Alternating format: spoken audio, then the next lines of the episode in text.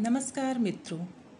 हर दिन कुछ खास में आज मैं आपसे बात कर रही हूँ सुखी मनुष्य के बारे में। सुखी मनुष्य कौन है?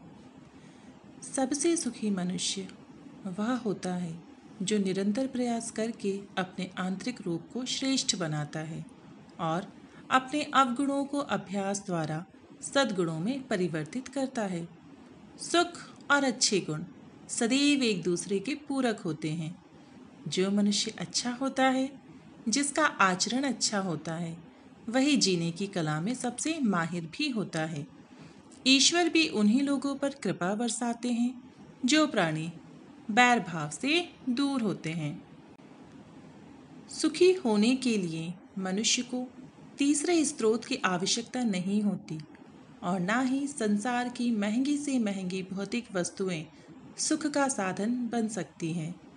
सुख की प्राप्ति होती है आंतरिक मन की शक्ति से। हमारा चित्त, हमारा मन सर्वशक्तिशाली होता है, क्योंकि वह चंचल है। आशा निराशा मन से ही उत्पन्न होती हैं। जब हम अपने मन पर नियंत्रण करना सीख जाएँगे, तथा अपने मन की शक्ति पर भरोसा करना सीख जाएँगे, तब अपने सपनों को आसानी से साकार भी कर पाएँगे। लगातार डर चिंता, गुस्सा, नफरत और असफलता के विचारों को सोचकर आप निराश और दुखी बन जाते हैं। प्रत्येक सुबह उठकर स्वयं से कहें कि मैं आज खुश हूँ। मुझे ईश्वर ने इतना अच्छा जीवन प्रदान किया है। मेरे मन में सभी के प्रति सद्भाव है। मैं शांति पसंद करने वाला इंसान हूँ।